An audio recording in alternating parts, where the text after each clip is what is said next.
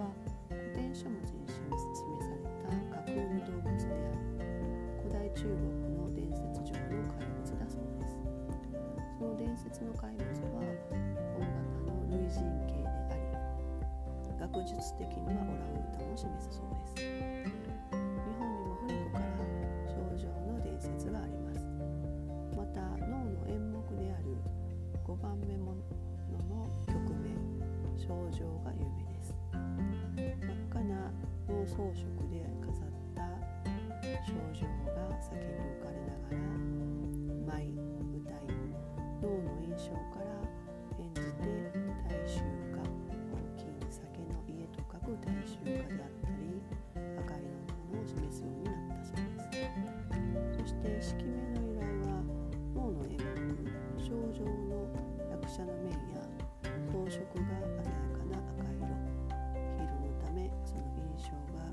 強か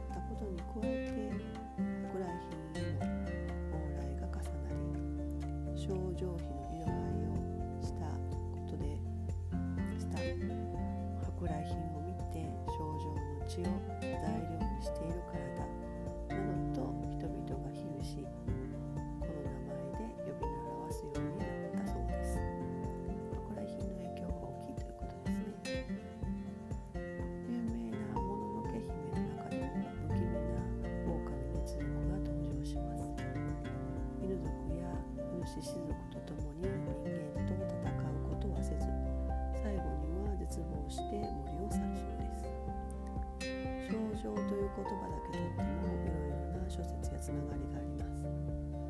す。そうした中近代諸島の大航海時代が幕を開けたことでこれまで日本になかったものが多く入ってきました。その中の一つに表情比がありその織物は目を見張るほど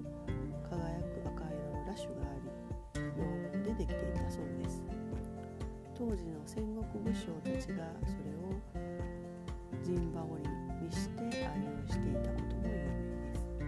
こうした古来の伝説話などを踏まえた文字の意味を紐解くと言葉という人間本来の知見と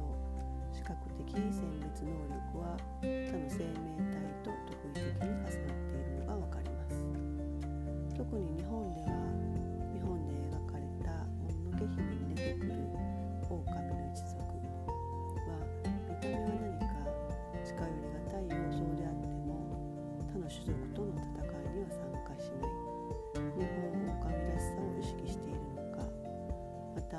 中国の伝説から始まった怪物は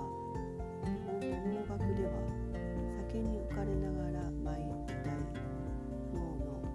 印象から転じて大衆化に変わっていきます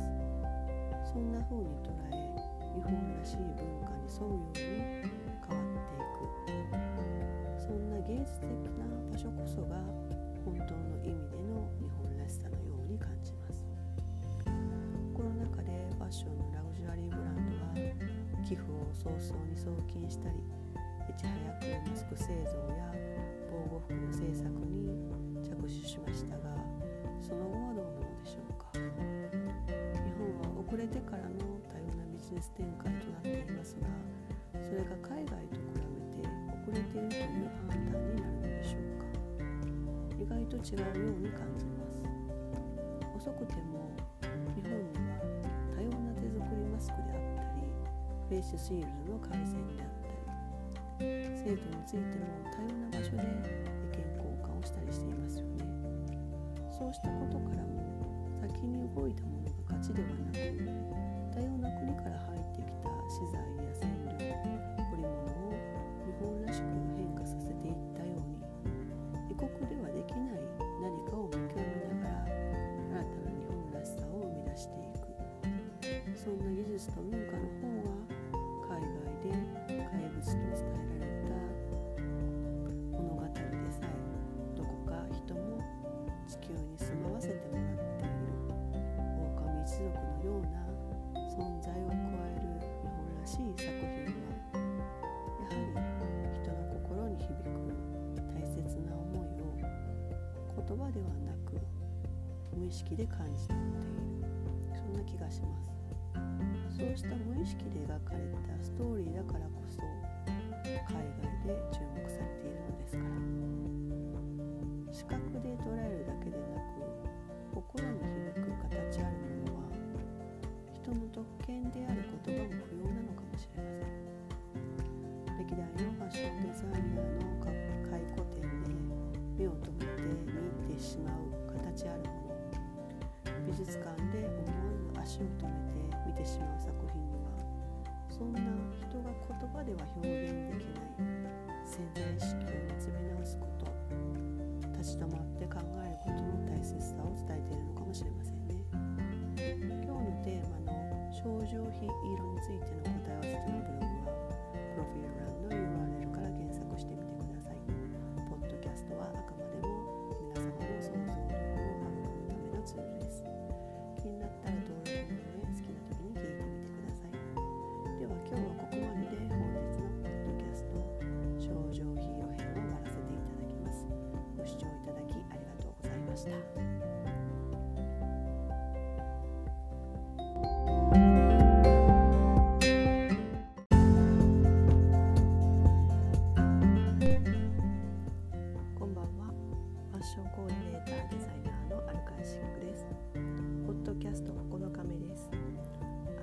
声調整できても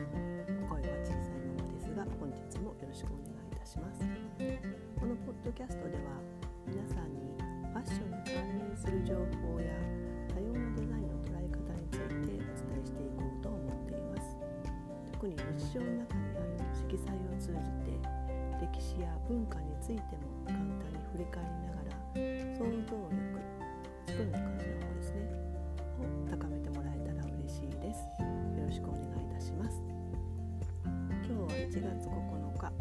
年明け9日目です。遅くなってすみません。今日は文化的な行事として思いつくのは恵比寿神社参りの日でしょうか。本年は緊急事態宣言もあり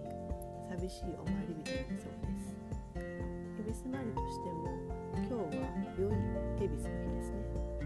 成人式も中止になったところもあるなど本当に寂しい年明けとなり心苦しいですが元気出していきましょう。のテーマ色は山葉と色についてお伝えします。言葉の通りとても皆様は山葉と色といってもあまり想像はできないと思いますがどんなイメージでしょうか？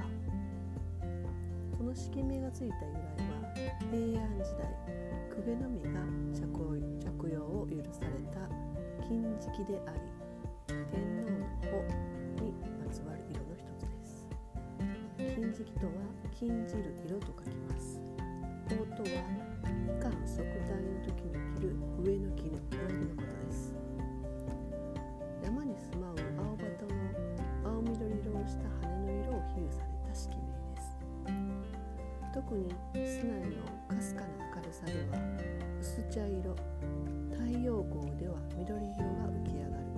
そんな色を彩っていたようですそんな貴重な上の絹に使われた山鳩色は色名であるため全ての上の絹に用いることができた素材であるのかそれは詳細は分かりませんが信頼できる書籍や着物の老舗店の情報から見てみると菊人衣があり菊人衣の最大の特徴は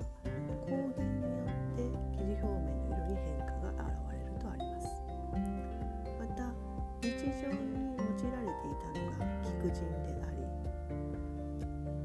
人とは麹カビのようなくすんだ黄緑色とあります。そして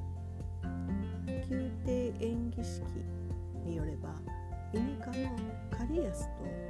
高級染色技法の仕込んで染められ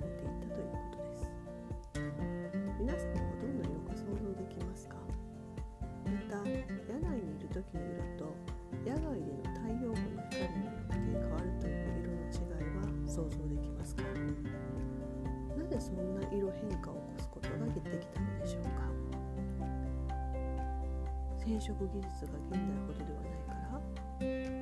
まだら色だった天皇の上の絹だからそう表現したのではそんな声も聞こえてきそうですね。実際は古来の方々の方が高い技術を持っていました。クリアスはイエロー系シコンは紫色ですね。それが混ぜ合わさって前述したような色を再現したのならそれはすごいことです。染色して2種類の色を使い分けるだけで部屋にいる時と野外との色を使い分けれるってほんとすごくないですか？特に古来の染色技術だけでどうやってそんなことができたのでしょうか？多分これは推測ですが染色の技術と太陽光だけでこうした見え方ができたわけではないはずです。前回からの話を聞いてくださっている方なら太陽の光に反射して初めて色を認識する。またその素材の凹凸によっても色が変化するということからも単純に染色だけで天皇の上絹が作られたとは想像しがたいです。詳しくはまたブログ欄にてお伝えいたします。こうしたお話をするのは想像空想することと想像作るとの交差が大事ということからお伝えしています。まずは歴史からルーツをたどり次に多様な情報から仮説を立てて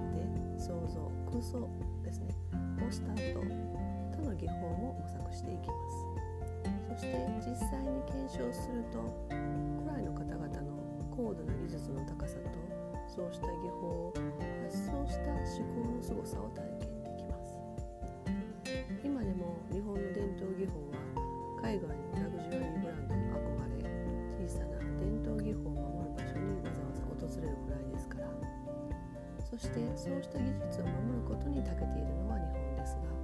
逆に海外の方はこうした技術を新たなデザインに活用したりその技法の良さを引き立てる方法を考えることイコール想像作ることに長けています。こうしたことから海外とのコラボ製品が出てきているのはとてもいいことです。ただだただ残念なのは日本にある技術を日本の方々が活用して想像する作るんですね。活用する機会が減少していることです。理由は一つです。事業を継承できる環境下ではないため新たな想像する余力がないからです。これは伝統技法だけに限ったことではありません。中良品の生産をほとんど似た品質で提供できる生産技術も日本らしい日本だからこそできる特徴です。理由は勤勉だそれが長所であり欠点でもあります。そのため守りは強くても新たな創造に関わることについては応用力が弱いため海外のような発想が少ないのが現状です。これは起業家のビジネスアイデアを活用する場所でもよく起こっている現象です。行政関係大学関連で創造人材育成に力を入れている理由の一つでもあるようです。それが難しい理由は基礎力です。伝統技法の素晴らしさは自然環境の中にある関係性原理を研究し基本を大切にしてきたことで現代でも語られる技術を残すことができています。多様な応用を繰り返せるのも基本あってこその応用ですから。そうした学びこれからも伝えていきたいですね。先ほどの山本色の染色技法以外の玉虫技法と同じで縦糸と横糸の色を変えて折り方で凹凸をつけると光を反射し光の加減で多様な色を彩る効果があります。そうした技術を使っていたのかなど検証するとまた面白い発見や見てなかった技術の可能性文化の希少性とともに多様なアイデアが生まれるかもしれません。今日のテーマの山本色についての答え合わせフィール欄の URL から検索してみてください。ポッドキャストはあくまでも皆様の想像力を育むためのツールです。気になったら登録の上好きな時に聞いてみてください。では今日はここまで